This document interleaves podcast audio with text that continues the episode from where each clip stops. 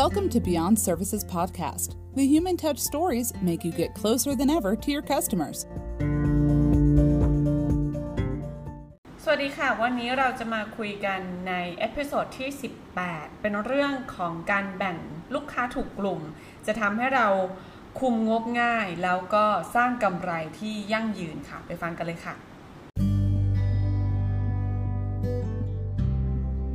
สวัสดีค่ะ แป้ง Beyond Service นะคะ ในวันนี้นะคะ แป้งอยากจะมานำเสนอเรื่องของการแบ่งประเภทลูกค้าสำหรับการบริการนะคะ แน่นอนว่าประเด็นที่อยากจะเล่าให้ให้ทุกท่านฟังวันนี้นะคะ นั่นก็คือการแบ่งลูกค้าให้ถูกกลุ่ม จะทำให้เรา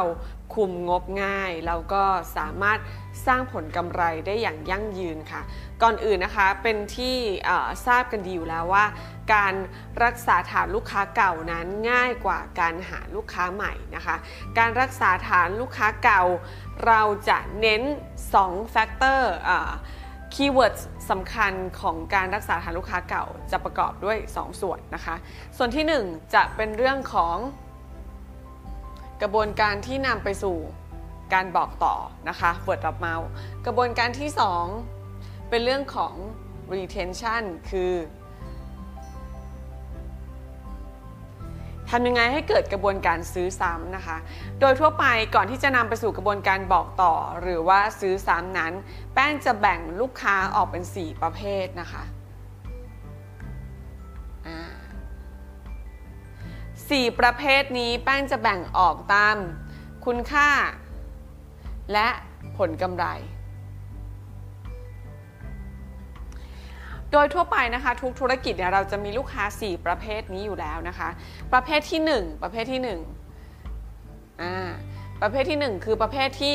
ซื้อน้อย ซื้อน้อย ไม่บ่อย ลูกค้าประเภทนี้นะคะ ลักษณะจะคล้ายลูกค้าขาจรที่มาซื้อครั้งหนึ่งแล้วก็หายไปนานเลยค่ะ เช่น ถ้าเราอยู่กรุงเทพนะคะ เราอยากจะซื้อกาแฟที่เชียงใหม่ นั่นก็คงจะต้องใช้บางวาระเวลาและโอกาสนะคะ ในการที่จะนั่งเครื่องบินเพื่อไปเชียงใหม่ถูกไหมคะลูกค้ากลุ่มนี้นะคะก็คือเป็นลูกค้าขาจร เรามาดูกันต่อนะคะว่าลูกค้ากลุ่มที่2อ่าเป็นลูกค้าที่ซื้อน้อยนะ แต่ว่าซื้อบ่อยค่ะ ฟังดูเหมือนจะดีนะคะ แต่ว่าลูกค้าซื้อน้อยซื้อบ่อยซื้อทุกวันเลยนะคะ แต่ว่าสิ่งที่เกิดขึ้นกับหลายๆเอ่อหลายๆร้านหลายๆ องค์กรนะคะ นั่นก็คือลูกค้าที่ซื้อน้อยแต่ดันใช้สิทธิ์ยาวๆ สิทธิ์ยาวๆ เช่น ลูกค้าตามร้านฟาสต์ฟู้ดนะคะ บางทีก็ซื้อกาแฟมาหนึ่งแก้ว แล้วก็นั่งนานๆ จนทำให้ลูกค้าที่อยากจะเข้ามาใช้บริการท่านอื่นเดินออกไป นะคะ อันนี้นะคะต้องระวังเพราะว่าเวลาที่มีลูกค้าจำนวนนี้มากๆเนี่ยเราไม่สามารถที่จะ convert ออกมาเป็นจำนวนคนหรือว่าเป็นจำนวนเงินได้ จนกระทั่งบางทีเนี่ยบางทีเขาก็แก้เกมนี้ด้วยการที่ติดป้ายไว้เช่นร้านชาบูหรือว่าร้านบุฟเฟ่นะคะว่าลูกลูกค้า 1 โต๊ะนะคะสามารถทานได้ประมาณ 1 ชั่วโมงครึ่ง หรือ 1 ชั่วโมง 45 นาทีนะคะเพื่อทำให้มีการจำกัดเวลามากขึ้นทำให้ลูกค้าสามารถที่จะหมุนโต๊ะ หรือว่าเทอร์โนเวอร์ได้เร็วขึ้นนะคะ เอามาดูค่ะ ฝั่งนี้เป็นลูกค้าที่กระบวนการเกิดจากการซื้อน้อยนะคะ แต่ว่าบ่อยไม่บ่อยเราควรแบ่งนะคะ ต่อมาอันนี้นะคะ เป็นลูกค้าที่ซื้อเยอะค่ะ เป็นลูกค้าซื้อเยอะ แต่ซื้อไม่บ่อย ลูกค้าซื้อเยอะแต่ซื้อไม่บ่อยส่วนใหญ่นะคะ มันจะเกิดขึ้นในธุรกิจประกันหรือว่าในธุรกิจของแบงค์นะคะ เช่น มีลูกค้ารายใหญ่นะคะ เป็นลูกค้าที่มีความสามารถในการซื้อ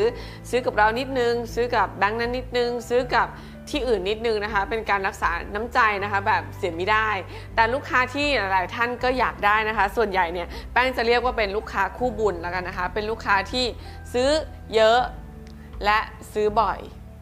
หลาย ๆ ธุรกิจเราก็จะพูดว่าลูกค้าประเภทนี้นะคะ ถ้าขาดยอดก็ไปขอได้นะคะ ลูกค้ากลุ่มนี้ส่วนใหญ่จะมีประมาณ 3%ของบริษัทนะคะ โดยทั่วไปแล้วเนี่ยแป้งอยากจะนำเสนอว่าหลาย ๆ ท่านก็คงที่จะอยากได้ลูกค้าฝั่งนี้ใช่ไหมคะ แต่ว่าแท้ที่จริงแล้วเนี่ยเราเลือกไม่ได้เลยนะคะว่าเราจะ อยากได้ลูกค้ากลุ่มไหนกันแน่ วิธีการแนะนำนะคะ เพื่อทำให้เกิดกำไรที่มากขึ้นนะคะ เราก็สามารถที่จะแบ่งประเภทการบริการได้ นั่นก็คือเราควรแบ่ง Service Level Agreement ภาษาอังกฤษเรียกสั้นๆว่า SLA นะคะ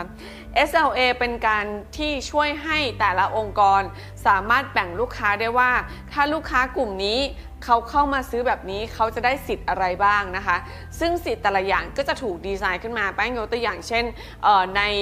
ธุรกิจด้านโทรคมนาคมนะคะ โทรศัพท์มือถือ แล้วก็จะมีการแบ่งประเภทตามแพ็กเกจที่เขาซื้อ เพราะฉะนั้นจริงๆเราอยากจะสรุปว่าเราไม่ได้บริการลูกค้าทุกคนเท่ากันนะคะ ในมุมของ service แต่ว่าเราบริการลูกค้าตามแพ็กเกจที่เขามีความสามารถในการจ่ายเรา นั่นก็คือจำนวนเงินที่เขาจ่าย แต่แต่มันมีจุดนิดนึงค่ะ แต่ลูกค้าที่จ่ายน้อยที่สุดนะคะ ลูกค้าที่ซื้อแพ็กเกจน้อยที่สุดคือ standard หรือมาตรฐานของเรา การทำ SLA จะทำให้ช่วยให้ทุกท่านสามารถแบ่งประเภทได้ สามารถที่จะรู้ได้ว่า ลูกค้ากลุ่มไหนควรให้สิทธิประโยชน์เอกสิทธิพิเศษอะไรบ้าง และการทำ SLA นะคะ ซึ่งจะเป็นการโคลนนิ่งตัวท่านเอง เสมือนเป็นการสร้างระบบให้กับพนักงานว่าถ้าลูกค้าประเภทซื้อน้อยซื้อบ่อยมา ท่านให้ประโยชน์อะไร เวลามีปัญหาท่านแก้ยังไง ลูกค้าที่ซื้อมากซื้อบ่อย ซื้อเยอะซื้อบ่อย ก็ไม่ควรที่จะได้รับการดูแลเท่ากับลูกค้าที่ซื้อน้อยซื้อบ่อยใช่ไหมคะแต่ว่าเขาควรได้รับการดูแลอะไรเพิ่มเติม เช่น บางธุรกิจมีแบบ fast lane fast tag มีเอกสิทธิพิเศษได้เข้าไปดู VIP อะไรบางอย่าง หรือได้รับสินค้าตามช่วงเวลาและโอกาสสำคัญสำคัญ